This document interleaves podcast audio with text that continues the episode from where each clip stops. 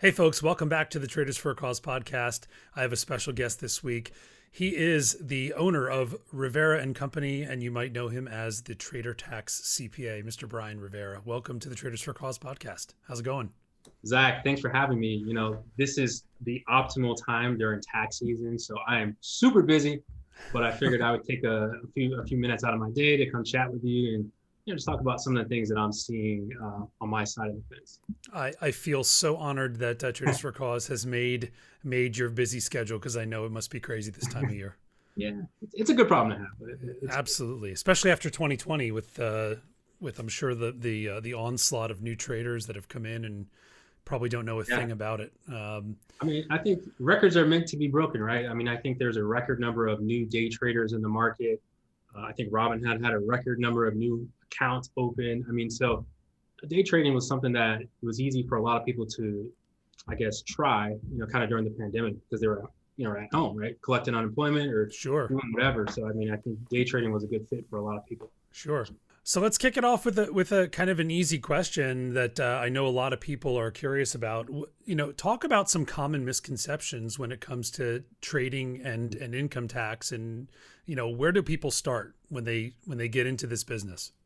Yeah, so that's a that's definitely a fully loaded question. I think um, there's first of all, before I get started, let me go ahead and say that anything that I say, I wouldn't say it's individualized tax advice. So I'm going to talk very broad because each person's you know facts and circumstances are different.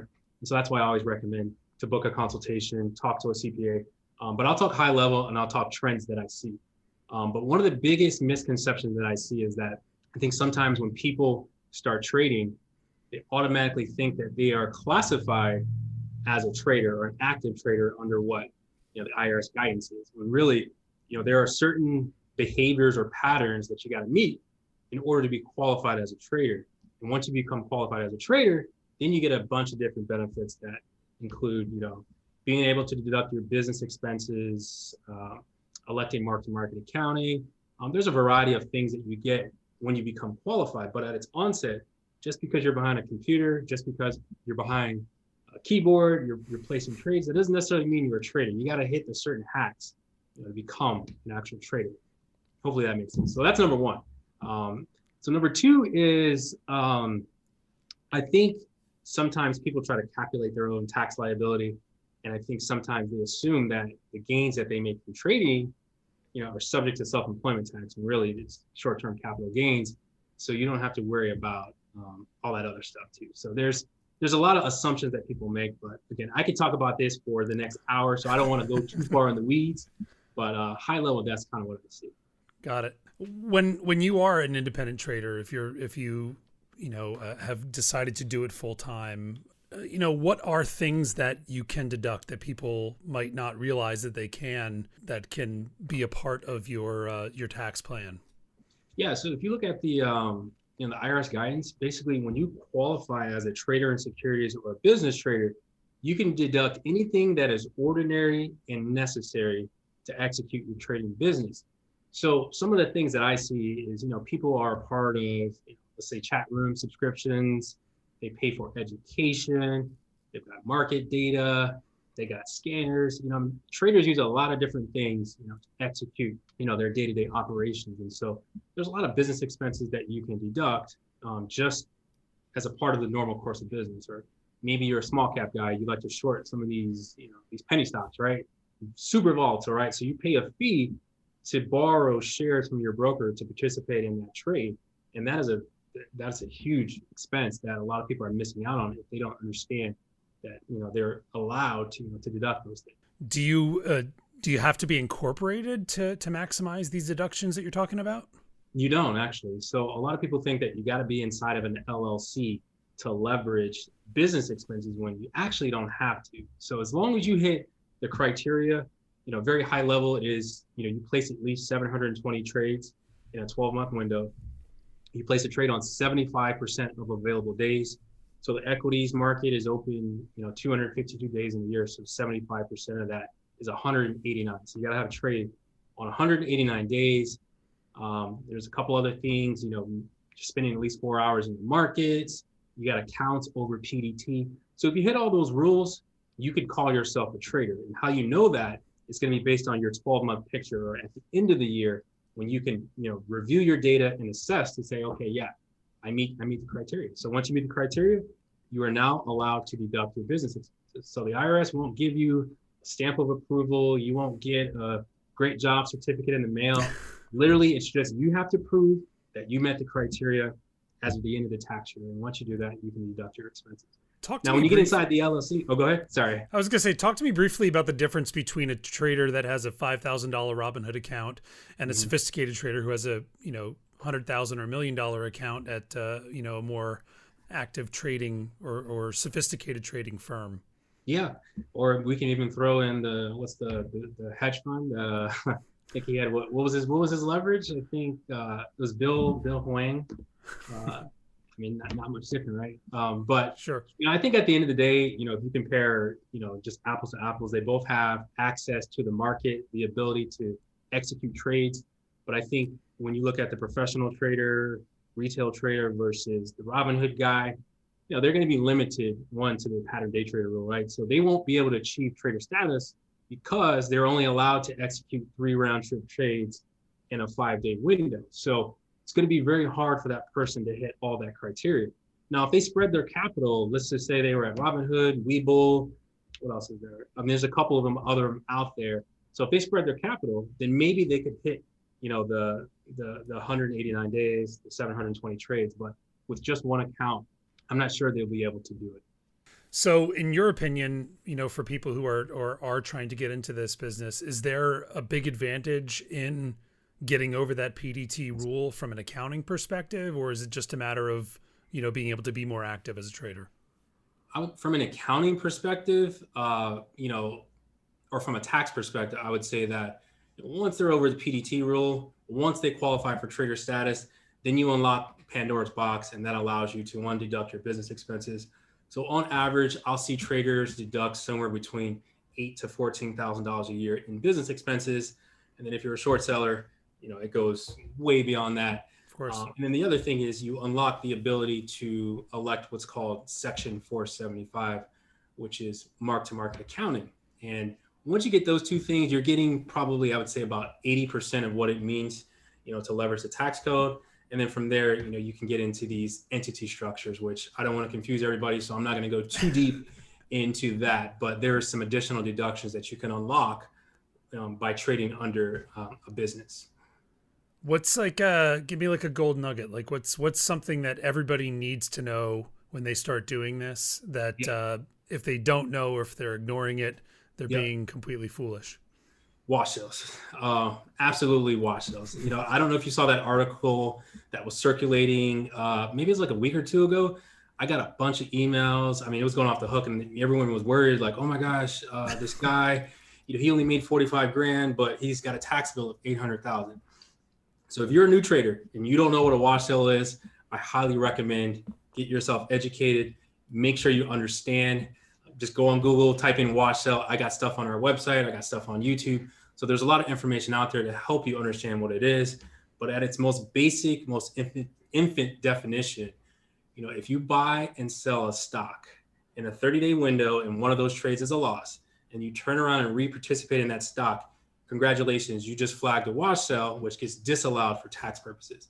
So if you keep trading that stock over and over and over, and you never sit it out for at least 30 days, that wash sale is going to accumulate and it's going to become massive and massive. And so this particular trader did not sit out of this stock and he kept trading all the way to the end of the year, which now he has a what's called a wash sale deferral. So the loss got deferred into the next tax year.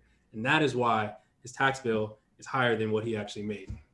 That's insane. So if I remember correctly from that article, he made I guess sixty thousand dollars at his regular that's- job. He yep. made forty five grand trading and his tax bill is potentially eight hundred thousand dollars. And and there's no way for him to fight this or get out of it. Like this it's legitimately gonna basically screw him. You know, unfortunately, I didn't see the final final tax. I think it's I don't know if his tax bill was 800 or if his gain was 800, but right now, unless he can prove that there was an error in his broker reporting, like the the 1099B that was released, you know, he doesn't have. You know, I mean, there's not much to do. The the law or the the tax code or the tax laws were there for a reason. And you can take the hedge funds because that's the reason why that law is there in the first place, the wash sale rule. Because what happens is there's something called uh, tax loss harvesting, right? So, you know, these hedge funds, what they'll do is they'll look at their portfolio and say, hey, great year, I made a couple million bucks, right? So let's scan to see if there's any stocks that we have losers, right? We're holding the bag and we want to get rid of it. So they'll kill the loser and it brings their overall net income down, right? They just get rid of the stock. Well, they know they want to, let's say it was Netflix and they still want to stay long that stock. January 1st, they'll sell it right before, or December 31st, they'll sell it right before the end of the year, right? To bring down the tax bill. January 1st, they turn around and rebuy it. That's when Uncle Sam came in and said, hey, no, no, no, no, no, no, no, no. You can't recognize the loss and then go back and participate in this particular position. You know, that's considered a wash sale. And so that's actually how it came about. So it's it's a fully legitimate thing then. I mean, like they're, Oh, they're just trying to prevent people from from cheating the system. Now, would it have mattered As a day trader, you're flagging this stuff every single day. So it's not Oh, like, sure. you know, it's not like, you know, if you're an investor, you know, you, you can flag it at the end of the year. But as a trader, you got these all the time. So the way that he could have avoided this is basically just let it go by the beginning of December, and then Yeah, he, he just needed to sit out. So he needed to figure out, okay, especially the guys who trade the same thing over and over again. So there are momentum traders who will trade like the FANG stocks. They'll trade, you know, Facebook, Apple, Netflix, Google every single day, right? That's all they trade. In that situation, you're going to flag wash sales. So you'll need to sit out of those names for at least, I say 31 days to be safe. But if you're a player where you, let's just say you trade a stock, it's hot for three days, and then you don't actually look at it again until six months from now, you probably don't have to worry about that. But it's for the guys who are really buying and selling the same things over and over and over again. So it would have made no difference how much his what his P and L was for the whole year. That was completely irrelevant to this uh, Right, situation, right. Because he had a basically a wash sale deferral. So people will look at that column on their 1099 and that number is just an accumulation of the year. So where the problem lies is if it straddles tax periods. So if you flag one in December or January, that's the key time that you really need to pay attention to. Got it. Very interesting. So talk about like a massive loss. Like, is there any way to to leverage that? I mean, obviously it's emotionally devastating, but can we Yeah. kind of like find solace in the fact that uh, could help out on the on the tax? side? Yeah, yeah. There is there is one thing you can do. So funny is when you have a massive gain, there's no pity, right? Because you made a lot of money. But if on the loss side, you got to be careful again. So there's something called the capital loss rules, right? So if you flat or if you have a loss on the year, let's just say you lost 100 grand day trading, and you are not a mark to market trader, you're a regular, you know, you, you didn't elect it, right? You didn't elect mark to market. You lose 100,000, you can deduct $3,000 on your tax return. So if you've got another business, you've got some other type of income, W2 job, something like that, it'll offset that 3,000 bucks. Rest of that gets carried into the next tax year. So you carry 97,000 to the next tax year. So you fast forward to the next tax year. If you make money, let's say you make 97,000, congratulations, you don't pay any tax because you had a capital loss carryover. If you don't make any money, you write off another 3,000, which brings that number down to 94. And you keep carrying that until you recognize the $3,000. Now, if you are a Section 475 mark to market trader and you lose 100,000, well, you get to take that entire write off in the current year. So if you lost $100,000 day trading, boom, as long as you qualify for trader status, as long as you've got the 475 election, you can write that whole entire amount off on your tax return. Interesting.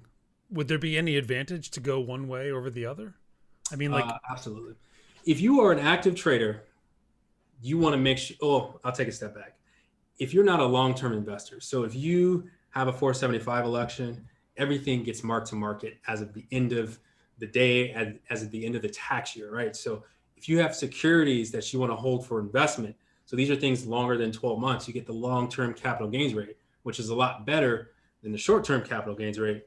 You know, you want to be careful. It's because everything you own is going to get marked to market unless you can specifically identify uh, the securities you have held for investment versus the you know your your trading account. So the best way to do that, maybe you trade in an LLC or and then you invest in your name or you trade in your name and you invest in an IRA or 401k type account. So there's ways to segregate your investments from your active trading. So now talk about the advantages or disadvantage to having a uh, a, a trading organization or an LLC versus trading as an individual, like the difference in the structure. what is the advantages and disadvantages of, of being an LLC versus not? Yeah, yeah. Essentially, like like trading as an individual versus trading as a as an actual licensed mm-hmm. business. Yeah. So I mean, this is that's a that's a very deep question. I'm gonna I'm gonna t- I'm gonna touch on it.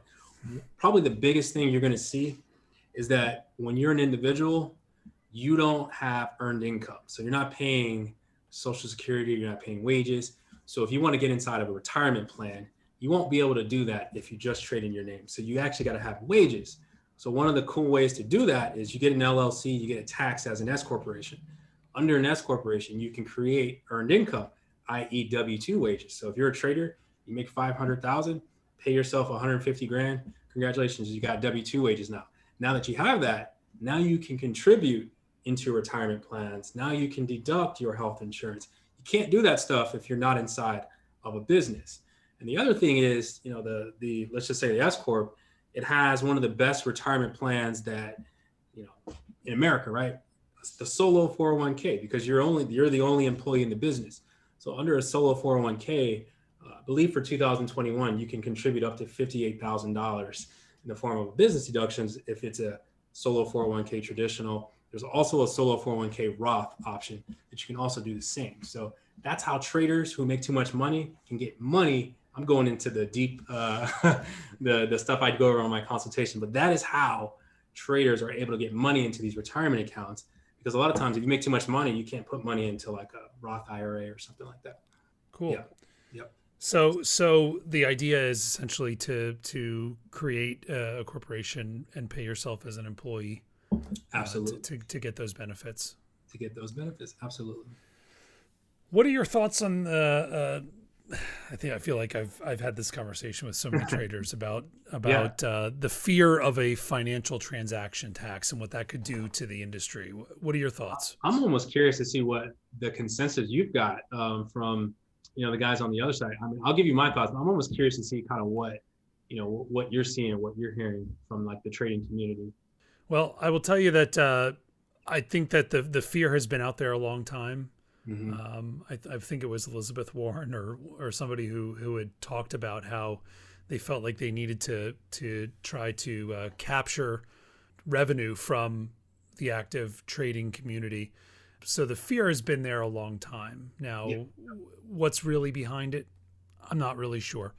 Yeah. I do think, based on some conversations that I'm having, that the whole debacle with GME and um, just the the public light that was shown on that whole situation mm-hmm. has attracted more scrutiny.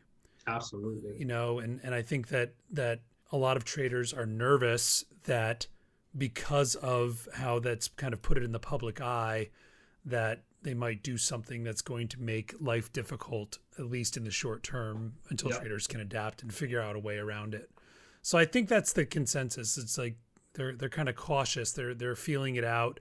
But again, like I've been hearing this for years, so mm-hmm. I don't know how much uh, yeah. is behind it.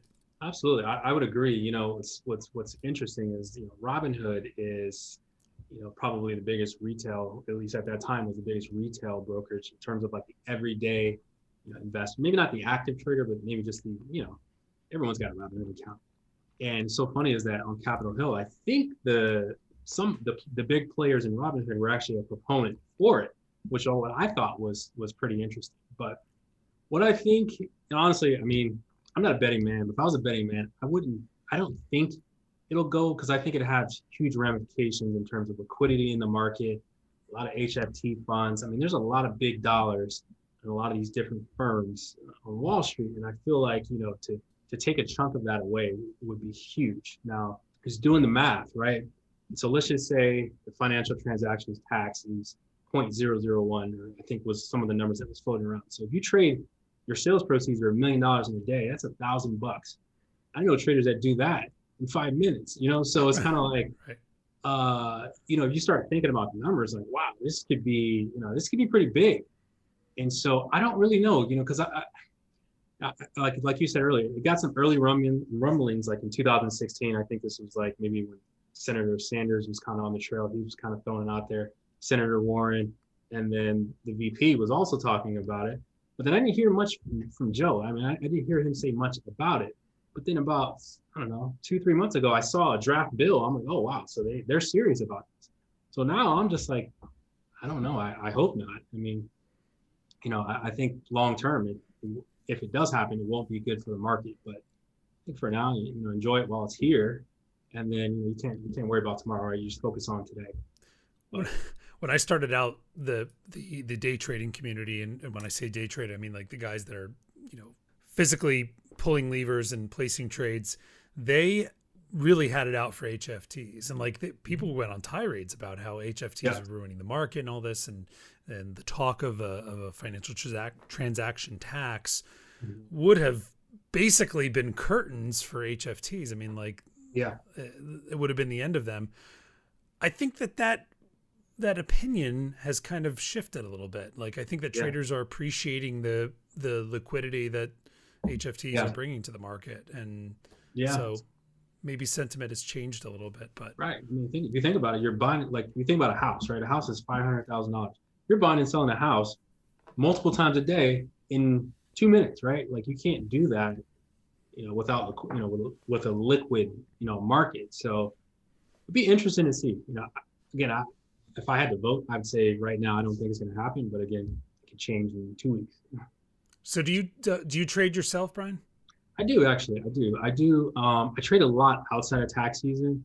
See, right now it's like hot and heavy, and so um, you know if I see something like a layup, you know, I'll, I'll, get in there. But right now, I'm really just focused on mentoring, developing my staff, and making sure we're, we're providing quality tax returns, all that good stuff. But I do get in there and trade. Uh, I like to trade, you know, large cap stocks, options, and actually having a really good year. March was a little rough, but January and February was, was really good. So this, this has been a good year for me. Fantastic. So are you taking new clients? Uh, yeah. So anybody who's coming on board right now, um, typically we're asking them to just go on extension and then we will tend to it kind of after the May 17th deadline. Because right now we're absolutely jam packed. So a lot of them, you know, if if if you're okay with following an extension, you know, we can get to it after the May 17th deadline. But as of right now, we are absolutely slammed. I mean, it's a good problem to have, obviously, but of course, uh, you know, if if if that is you, then yeah, we could definitely, you know, get you going right after the May 17th deadline. All right, sweet. So, so somebody who is, uh, say, locked up with another accountant that may not have your level of expertise on trading, no. Is there anything that you can give them, kind of like a just a tidbit, to make sure that they're doing the right thing? That even if their accountant's not knowledgeable, that they don't get. You know, yeah, you know, I see, I see this a lot. You know, because a lot of times, you know, the, the CPA relationship is, you know, they're looked at as probably one of the more trusted advisors you know, in someone's you know, kind of circle, right? And so if you have a relationship with an accountant a lot of times it's long term. It's not just a one year relationship. So uh, what what'll happen is one is I'll usually point them to our I have a you know a lot of content on Trader Tax CPA where you know I just have a lot of different blog posts that go through a lot of the stuff that we've you know discussed today. I've got the YouTube channel going, and also I do consulting. So I do a lot of consultations with a lot of different people all across the U.S. Um, so I have a calendar link where people can sign up and a lot of times I'll do calls with not only the trader, but also their CPA. And so sometimes after talking, if they decide, hey, you know what, this is a little bit above my pay grade, you know, I'm going to go ahead and refer this out. They'll do that. Or, you know, we'll just figure out if I can get them comfortable right, in answering their questions. And so you know, there's, there's a couple ways to do that. And I do have a, a lot of other clients too, where maybe they trade in an LLC and then their CPA handles the personal taxes or something else. And so that makes it easier, right? Because then we can do the, the separate entity return and then give them the K1s and then they take it to their guy and, uh, and they'll go from there. So absolutely. Cool. So where can people find your content? TraderTaxCPA.com uh, is the website. YouTube, I'm pretty active on there. So that's Brian Rivera CPA, where I talk about personal finance, entrepreneurship, investing. And then Twitter, Trader Tax CPA. And then same thing with uh, Instagram, I think it's Brian Rivera CPA not super active right now, to be honest, uh, just because I feel busy. Uh, it's a good problem to have, but usually outside of tax season, you know, I'm, I'm pretty active with that. So fantastic. Well, uh, you have participated in uh, Traders for a Cause uh, events in the past, and I want to thank you for that. Thank you for uh, for supporting us and and thank you for coming on the podcast and offering this wisdom, especially in such a busy time of year for you. Yeah, no. And uh, we do have some events coming up. Uh, we'll be announcing one shortly in the spring, and um, maybe it'd be appropriate. I believe it's going to be after tax day. Uh, maybe it'd be appropriate for you to for you to come on and uh, and share some more nuggets of wisdom. I think that Yeah. would be really beneficial. And uh, you you guys doing virtual this year or yeah, person? so uh, definitely virtual uh, in the spring. You know, Vegas is kind of still up in the air, but I think that we're yeah. leaning towards pushing back to 2022 just with the Yeah. uncertainty. So, um, but when Yeah. we do go back to Vegas, I hope that I can count on you coming out there. That would be uh, that would be a blast for I sure. did go uh maybe like two like two years ago, three years ago. Oh, did you? Um, Okay. yeah, so I, I did go to Vegas. Uh, I think it was was it either 18? I can't remember what years, but it was a great time. You know, just going around, just networking, seeing a lot of the clients I, I've had and worked with, and just you know golfing stuff like that. So it was it was good times. It's sure. really it's really a one of a kind experience, you know, and and you can ask anybody that's been there. So, absolutely. well, thank you again for being here, and um, yeah, until next time, I'll say trade profit and make a difference. Take There care, guys. Thank you. Have a good one.